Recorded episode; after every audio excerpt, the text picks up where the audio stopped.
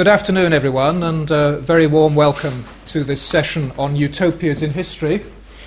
Uh, this is the contribution from the LSE's International History Department to the general theme of the uh, literary festival, which is utopias. And um, what we thought we would could most usefully contribute would be some case studies, which will, I suppose, showcase the range of the department's expertise, but we hope will also complement very well the more theoretical and literary and cultural studies approaches that are being built into the festival over the next few days. Uh, my name is David Stevenson, I'm a professor in the department, and three of my colleagues here will be talking um, about utopias in history. Um, we have three experts who range fairly widely in time period and in geographical space. But first of all, Tim Hochstrasser, my colleague here, will be talking about, who's an expert on 18th century political ideas. Um, we'll be talking about, as you can see, utopia and dystopia in 18th century political economy. Um, he'll be followed by Dr. Padraic Scanlan, whose expertise is on slavery and emancipation, um, and particularly on the history of West Africa, but also on the history of the UK. So that will be more of a 19th century contribution. And finally, Kirsten Schulze, who's an expert on the history of the Middle East and also of Indonesia and Southeast Asia, and particularly on political Islam, and will be bringing us right up to the present and looking at ISIS. Um, so we have three widely varying topics, but I think there'll be some common ground running through them. Um, and we're going to have approximately 15 minutes for each speaker, and then we'll be opening up for discussion and questions and answer. And we, will be aiming to end the session about five minutes to two. So um, thank you very much once again for coming. And um, Tim, the floor is yours. Thank you very much, David. Well, it falls to me to offer some definitions to uh, put the uh, conversation into play. And one might as well start with uh, Thomas More's definition of utopia, the title of his uh, famous book of 1516. Whatever one thinks of Thomas More, whether as St. Thomas More, Sir Thomas More the lawyer, or Thomas More the monstrous hypocrite, as portrayed by Hilary Mantel in Wolf Hall, he was certainly a very knowing and clever and funny Christian humanist. And so it's therefore no surprise that he packed a lot of meaning into the title of the book that he published under that word, Utopia. Because there's a deep pun in the Greek that he is using for the title of that work. Uh, and the pun, I think, takes you to some of the heart of the matter when it comes to discussing utopias as we understand them today. The Greek root of the word is topos, place, uh, and then two words which have the same sound ou, which means uh, no, and eu, which means good or well. So we have no place, we have good place, and we have the possibility that there is no good place, or that the good place may not exist in the here and now. And I think that takes us into some of the levels of the subject uh, straight away. We're dealing here with a fantasy projection of a world that is better than our own. And this matter is rather more than simple escapism uh, and entertainment. It's aiming to offer a vision of an improved here and now or a world beyond our own, which either evokes a past golden age or a future projection, vision, or prediction of what this world might become it also has the possibility of offering a critique of the present by implication. It offers didactic possibilities for comparing the present with a possible future or a better past. Uh, and it offers possibilities for satire, too. And that, of course, takes us straight into the realm of dystopia, the opposite of utopia, which is using the utopian framework uh, to project a world that is worse than our own, or a nightmare world, or a set of inverted values that, for the purposes of argument or satire, are worth considering. Now, what about the motivations of utopian uh, writers? Well, it seems to me that there are two obvious ones. One of them is inspiration, as you would gather from what I've just said, inspiring with a vision uh, of the uh, future. And this often lies uh, behind many of the religious or ideological uses of utopias. If we think of some of the locations that are associated uh, with utopias, they are often rural, paradisal retreats beyond the hurly-burly of this world. The Garden of Eden, the Arcadias associated with Philip Sidney and those who are evoking that whole Greek tradition of retreat from the world of business. And this seems to be a cross cultural phenomenon too. One can find it uh, in Chinese utopias, the whole concept of the peach blossom spring, which is analogous uh, to uh, the garden motif as a ut- utopian retreat. So all those layers are there, I think, in More's uh, uh, work of 1516. But the next point to make is that, of course, there were utopias before utopia. More may have distilled in the title a lot of the meanings that we take around with us now.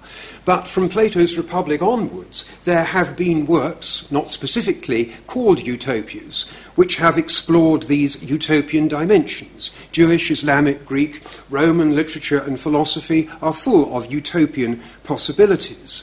And I think the best examples of utopias in literature and in philosophy are those that manage to combine all of the various functions that I've listed above, while never quite really, really revealing their hands.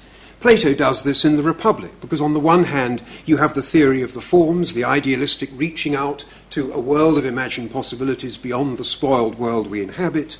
We also have the political program of the philosopher kings offering a program for rulership, and also a nuts and bolts didactic program of education. It's all of these things at the same time. And the same is true of More's text of 1516. It's, it's chronically and irremediably ambiguous. It has been claimed by all sides in the utopian debate and scholars can't even decide now whether it is entirely serious or entirely comic or entirely satirical or all of those things at the same time. But that surely was More's inten- intention to keep all of those elements balanced in one framework. If one generalizes broadly across utopian literature, one can say that perhaps the following characteristics are to be observed that it can be said to, be timeless, offers a degree of egalitarianism, and a freedom, crucially, from internal social and external international strife. Okay, so much by way of introduction. I now want to move on to my own focus on the 18th century and on the world of political economy. Well, why focus on these two? Well, I think for historians in particular, my colleagues will no doubt have more to say about this, utopias are very useful in successfully crystallizing and dramatizing the tensions, fears, and conflicts of a particular age. They offer a window into social anxiety uh, and social myth- mythology that can often be quite revealing. And one of the key conflicts in the Enlightenment era was between the rival demands of, the in, of individual self fulfillment and social virtue or duty to the community. Does it pay to be vicious or virtuous was a central question in the political economy of the age. What we now know as economics, where the boundaries of the self and our duty to others in an expanding commercial society are very much in the frame. And utopias were a good vehicle for reaching a public because in a new emerging public sphere, there is a larger audience now for travel literature, literature of adventure, and stories where morals can be pointed through a narrative or dramatic framework. Hence the success of Gulliver's Travels, which I'm not really going to be focusing on in my talk, but I'm happy to talk about afterwards. The, uh, but also the success, crucially, of Voltaire's Candide, which is the first text that I really want to talk about this morning. Candide, published in 1755 by Voltaire uh, as a moral fable that can be read as both an adventure story and as a tract for the times, is an attack, of course, on utopian thinking. It is an attack on the view that there can be uh, the, this best of all possible worlds, and there are endless examples in the text of the foolishness of such a notion. But also, tucked away in chapters uh, 16 to 18, is a vision of what a utopia would have to look like in the modern world. It's the so called El Dorado episode. In this particular area uh, of the world, modelled on the Jesuit um, uh, colony of Paraguay, uh, there's no engagement with uh, the wider world. It can only be a utopia because it's inaccessible. That cuts it off from the distractions of international conflict and makes the state possibly self sufficient and without the need for laws or prisons or complex economic structures, and where gold is so common that it acts as pebbles lying on the ground rather than as a unit of value or, as, or of exchange. There are no churches, only a religion of affirmation and praise uh, of, a, of a single God. Voltaire is basically taking all of the things that he didn't find in Europe and placing them in a, not a garden this time, but a state that is locked by mountains and therefore protected from the evils of the age. But critically, Candide and Cacambo leave this utopia because they get bored with it, frankly. Utopia on this basis, with the suspension of normal day to day life, is too boring, uh, too predictable, uh, and uh, too. Um, flat in its contours to appeal. I want to turn next to talk about Bernard de Mandeville, uh, who, in the fable of the bees, provides perhaps the most significant dystopia uh, of the 18th century, which, unlike Voltaire, seeks to find value in the very evils of the age that Voltaire's utopia sought to avoid. What Mandeville did in this text, which originally started off as 423 lines of doggerel verse published in, in 1705, and then became a much larger and more complex text uh, as he developed it over the next uh, two decades, is that he took all of the areas that caused contemporary anxiety international competition, regular warfare, the pursuit of luxury, consumerism, personal greed and aggrandizement, and proclaim them not as vices, but actually as the lever and basis of prosperity. Private vices make public benefits. The grumbling beehive that he, predict, that he describes here thrives on vice and competition and wastes away when traditional duty, virtue, and community spirit is observed. So, taking the model of Virgil's Georgics, the stable beehive, he turns it into a grumbling hive of angry, acquisitive, self interested uh, individuals. And just to give you the argument, here is the very end of it, uh, the moral uh, that ends the poem. Fools only strive to make great and honest hive, to enjoy the world's conveniences, be famed in war, yet live in ease without great vices, is a vain utopia seated in the brain. Fraud, luxury, and pride must live, whilst we the benefits receive. Hunger's a dreadful plague, no doubt, yet who digests or thrives without? Do we not owe the growth of wine to the dry, crooked, shabby vine, which, whilst its shoots neglected stood, choked other plants and ran to wood, but blessed us with its noble fruit as soon as it was tied and cut. So vice is beneficial found when it's by justice lopped and bound, nay, where the people would be great as necessary to the state as hunger is to make them eat. Bare virtue can't make nations live in splendour. They that would revive a golden age must be as free for acorns as for honesty. And in a sense, that throws down the gauntlet to all the political economists, Hume, Smith, Hutcheson, and others who follow in the later uh, 18th century. And much of their work is about rebutting or accommodating themselves to the disturbing implications of this dystopian vision that virtue is in fact a mug's game and that unsocial sociability, in other words, the social effects of everyone acting selfishly, is the way forward. Hutcheson tried to find a way through this by saying that we all have an innate moral sense which governs the way in which we uh, deal with other people, and it's not all about self interest. But that ultimately did not find favour. Smith and Hume tried to come to a much more subtle accommodation with Mandeville's views, uh, and Smith in The Wealth of Nations tries to present uh, a deliberate uh, trade off between accepting aspects of Mandeville's views while retreating from their motivations. Interestingly, he takes over at a crucial uh, point in his argument about the division of labour almost exactly the same language that Mandeville uses. This famous quotation here, which begins Observe the accommodation of the most common artificer or day labourer in a civilized and thriving country, is taken more or less word for word from one of the notes in Mandeville's Fable of the Bees. I won't read through it all here, but it's basically a description of how so many people are involved in producing the simplest of garments for the simplest of men.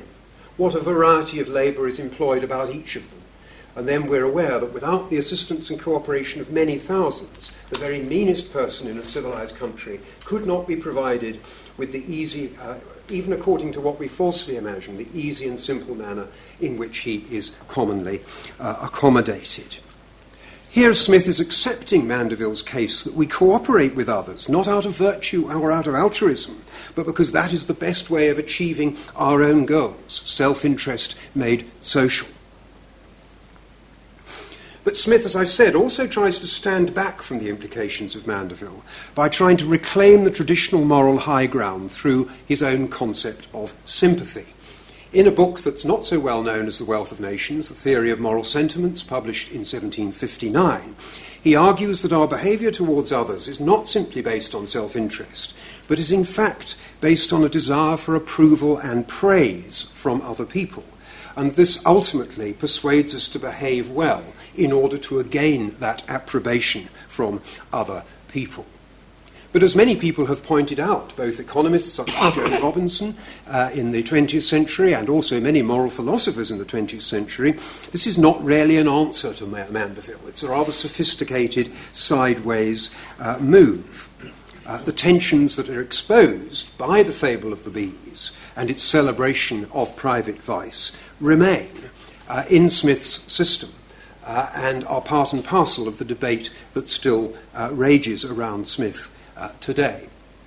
Now, as a final observation, I want to point out something that again is not much noted in the literature on Smith, and that is that the very last paragraph of Book 5 of The Wealth of Nations, at the end of that huge text, is given over to a discussion of, of utopian thinking in present day uh, 18th century England. The Wealth of Nations ends with a specific attack on the dangers of utopian thinking in politics. Smith argues, coming bang up to date in 1776, that the whole of Britain's policy towards the 13 colonies of the United States is based on a fantasy utopian notion of empire, instead of which the politics of empire should be hard headed and not based on wishful thinking. It stands as a powerful warning, I think, this last paragraph, against the emotive power of utopias and dystopias. Uh, they can be more influential in shaping our hidden assumptions than we actually think. And I'll just read through the paragraph as my conclusion. The rulers of Great Britain have for more than a century past amused the people with the imagination that they possessed a great empire on the west side of the Atlantic. This empire, however, has hitherto existed in imagination only it has hitherto been not an empire, but the project of an empire. Not a gold mine, but the project of a gold mine. A project which has cost, which continues to cost, and which, if pursued in the same way as it has been hitherto, is likely to cost immense expense without being likely to bring any profit. It is surely now time that our rulers should either realize this golden dream in which they've been indulging themselves, perhaps as well as the people, or that they should awake from it themselves and endeavor to awaken the people. If the project cannot be completed, it ought to be given up. If any of the provinces of the British Empire cannot be made to contribute towards the support of the whole empire, it's surely time that Great Britain should free herself from the expense of defending those provinces in time of war and of supporting any part of their civil or military establishments in time of peace, and endeavour to accommodate her future views and designs to the real mediocrity uh, of her circumstances something might, one might say a, of a paragraph for our own present times as well. Thank you very much.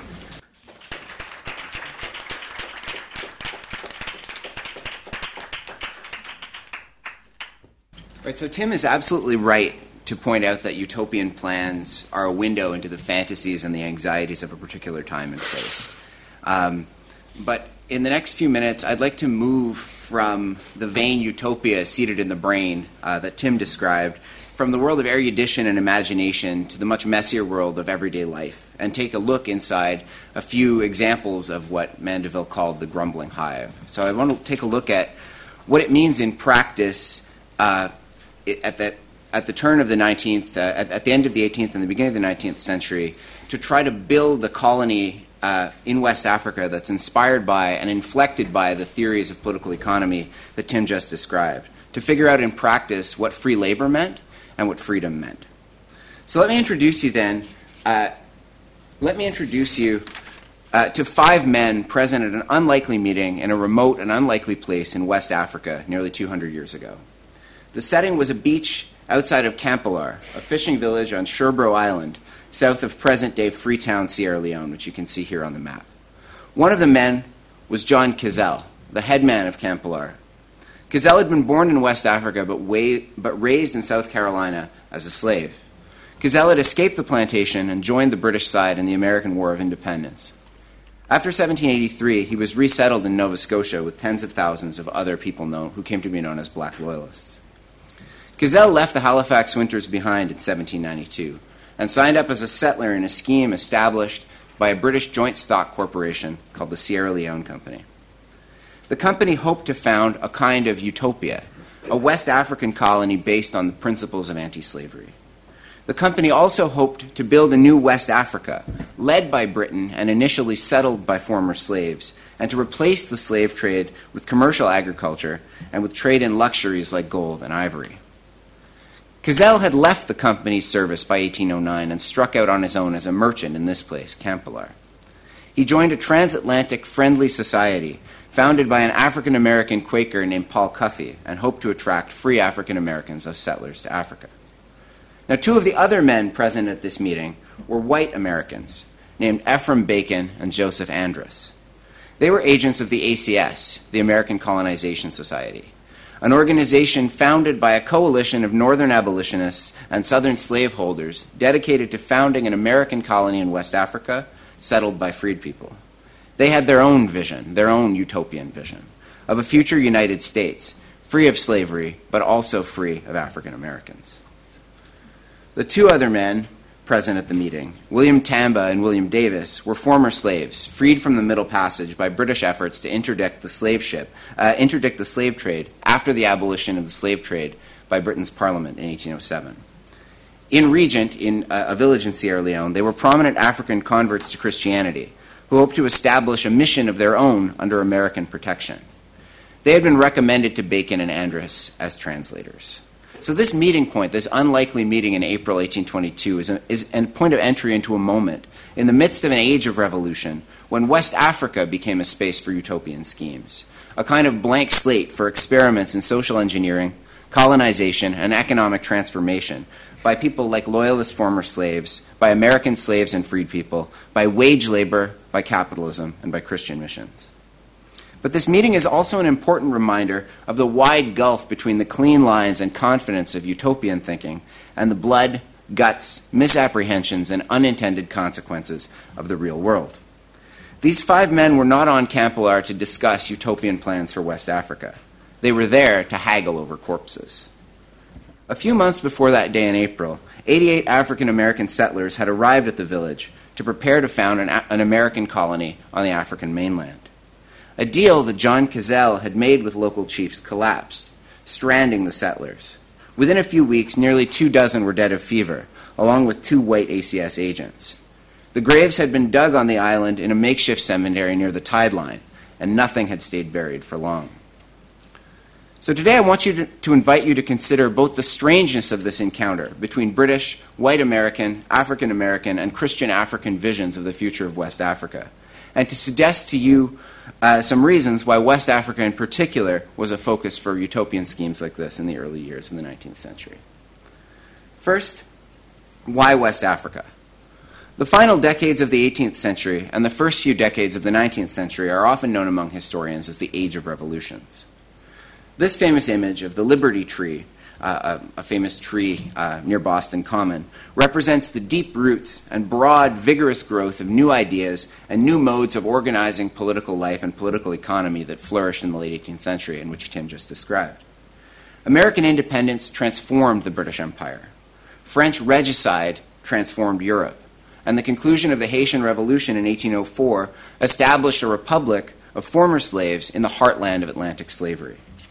Amidst uncertainty, the revolutionary era gave many people all around the Atlantic world an acute sense of living in very modern times and a desire to reimagine their relationship to the past and political organization in the present.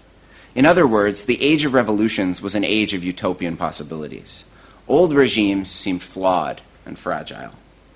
And one of the oldest regimes, slave labor, the kind of labor done on plantations like this one across the Caribbean basin and beyond, was a way, a way of producing commodities for the world market that was remarkably consistent and uniform across European empires, began to seem like a relic in this new world of liberty and wage labor. And yet, Liberty trees did not transform the cultivation of sugar canes and cotton bolls quite as much as we might think. Rather than eroding in the age of revolution, slavery drew new strength from an emerging global capitalist order. Plantations and slave ships were securitized and insured and were buoyed up by, and indeed instrumental in making, a robust market and credit that extended across oceans and continents. Moreover, slave colonies were crucial to European geopolitics. Demand for sugar, a commodity overwhelmingly produced by enslaved people, was virtually inexhaustible in Europe, and control of the sugar supply was a gateway to unthinkable wealth. And the greatest sugar bowl of all, the prize over which many European wars were fought in the course of the 18th century, was the Caribbean. To many in Britain, colonies on the North American mainland were worthwhile only insofar as they might support the Caribbean sugar islands. As Daniel Defoe wrote in 1713, no African trade, no Negroes, no Negroes, no sugars, no sugars, no islands, no islands, no continent, no continent, no trade. But revolution only went so far. For Britons, the loss of the American colonies and the continuing value and political clout of the slave colonies of the West Indies turned the attention of anti slavery activists to West Africa. If the Americas could not be reformed, perhaps Africa could be transformed. And so a number of European schemes to found colonies in West Africa were devised in the 1780s and 1790s. These schemes all shared many common features. All were designed by and designed to be led by Europeans. All relied upon a much larger and subordinate group um, of people of African descent, either from the Americas or from West Africa, for labor. And all were intended to exploit the allegedly endless fertility of African soil and the ineluctable transformative power of wage labor. The British explorer and would be colony builder Henry Smeathman spoke for many British enthusiasts when he described the region, the region near Sierra Leone as so fertile that you may frequently see trees growing upon bare rocks, where you might as easily get a pint of gold dust as a pint of mold. And as fast as the cliffs break away, as fast the verdure increases. They had a way with words in the 18th century. Uh, the rocks were ore, of course, and the soil beneath them seemed capable of growing anything. The slave trade, uh, Smeathman record, reckoned, was so barbaric and so all encompassing that any colonies founded on the coast would effectively be founding an entirely new society and a new mode of economic life. Now, the only successful European colony founded in West Africa in the 1790s was Sierra Leone, which you can see behind me as sketched in 1803. Sierra Leone was a British colony established by the Sierra Leone Company in 1792. The company's directors included William Wilberforce and other prominent leaders of parliamentary anti slavery. The capital, Freetown, was first settled by nearly 1,500 people like John Kizell, black loyalists, and you can see here behind me a beautiful watercolor, uh, one of my favorite images from the National Archives of Canada, of one of the black loyalists at work in Shelburne, Nova Scotia. Um, the black loyalists were a group of African Americans who had joined the British side in the Revolutionary War, a group of men and women, who of course, which of course included John Kizell. The company hoped that the settlers would accept wages in order to grow crops like sugar and like cotton, and that the colony would thus become a clearinghouse both for uh, trade goods made by people using free labor and also for luxury goods like gold and ivory.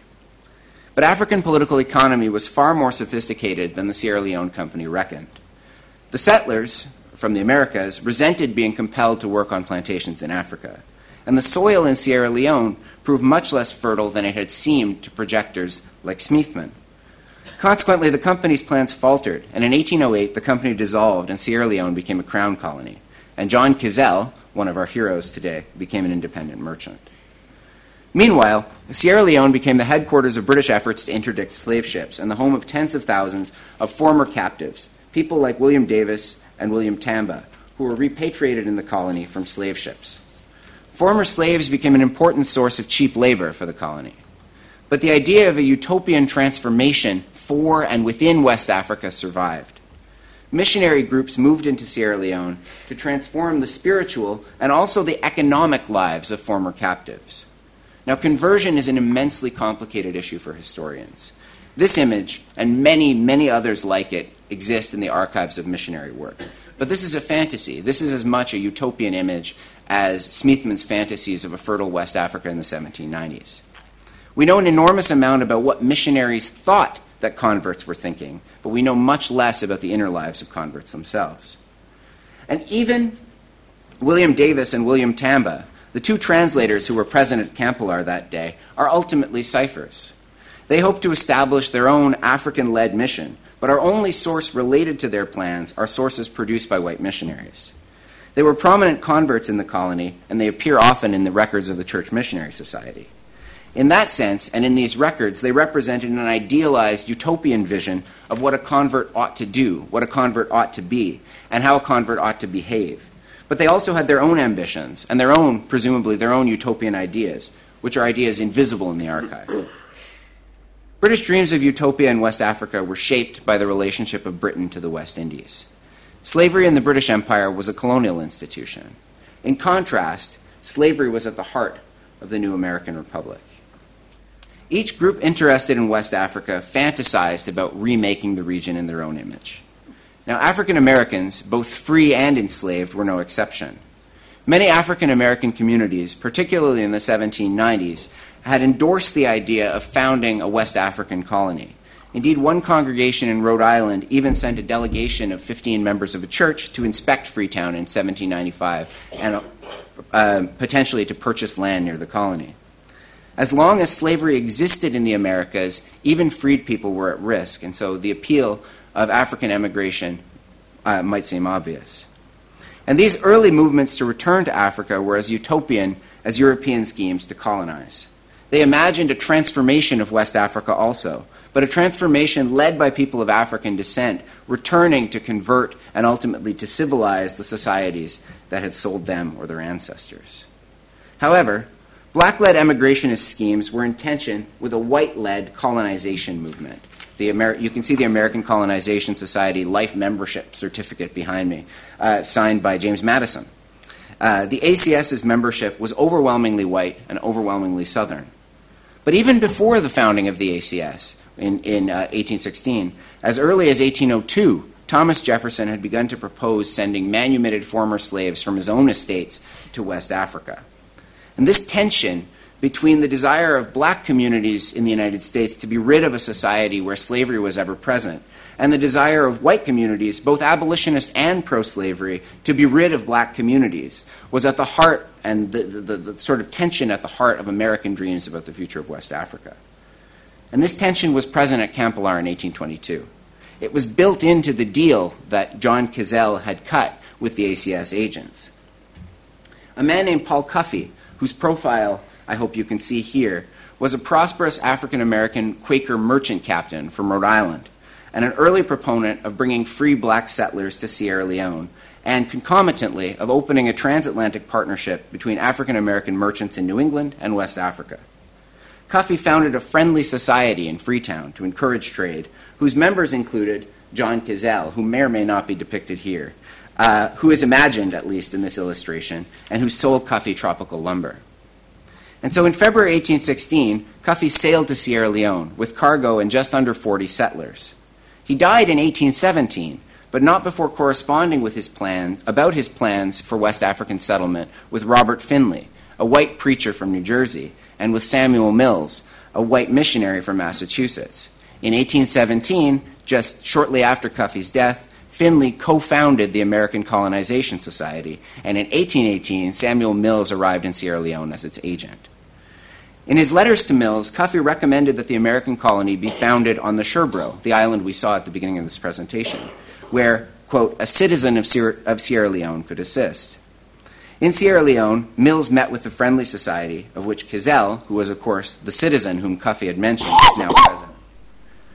After Cuffe's death, then, his correspondents in the ACS seized on the rough utopian outlines of his plans of a colony of African Americans in the Sherbro, near to and associated with Sierra Leone, and recast a plan that was devised in the image of black solidarity uh, in a new image of white supremacy. The society praised Sierra Leone for the colonial government of Sierra Leone for its success in, quote, controlling the fugitive slaves of the southern states, a useless and pernicious, if not dangerous, population. Those fugitive slaves, of course, were the Freetown settlers, who were exactly the people with whom Cuffe had originally proposed to trade. Now, in conclusion, at Sherbro Island, the Sherbro River turns brackish where it meets the Atlantic.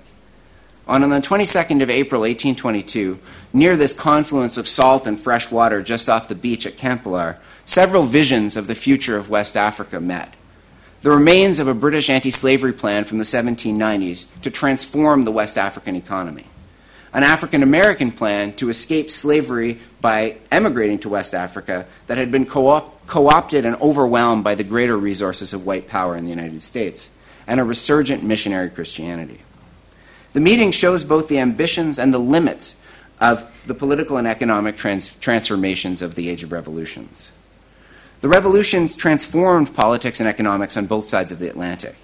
And anti slavery was indeed one of, the great, uh, one of the great achievements of the era. But, and this is what I want to emphasize, it was much less revolutionary than we might, than we might imagine. First, all utopian schemes for West Africa presumed African incapacity and assumed white supremacy. For Americans, these schemes were intertwined with fear of black freedom. For Britons, they were driven by a profound conservatism about the pace of emancipation and undergirded by plans to protect the value of the West Indies and to increase British formal power, power in West Africa.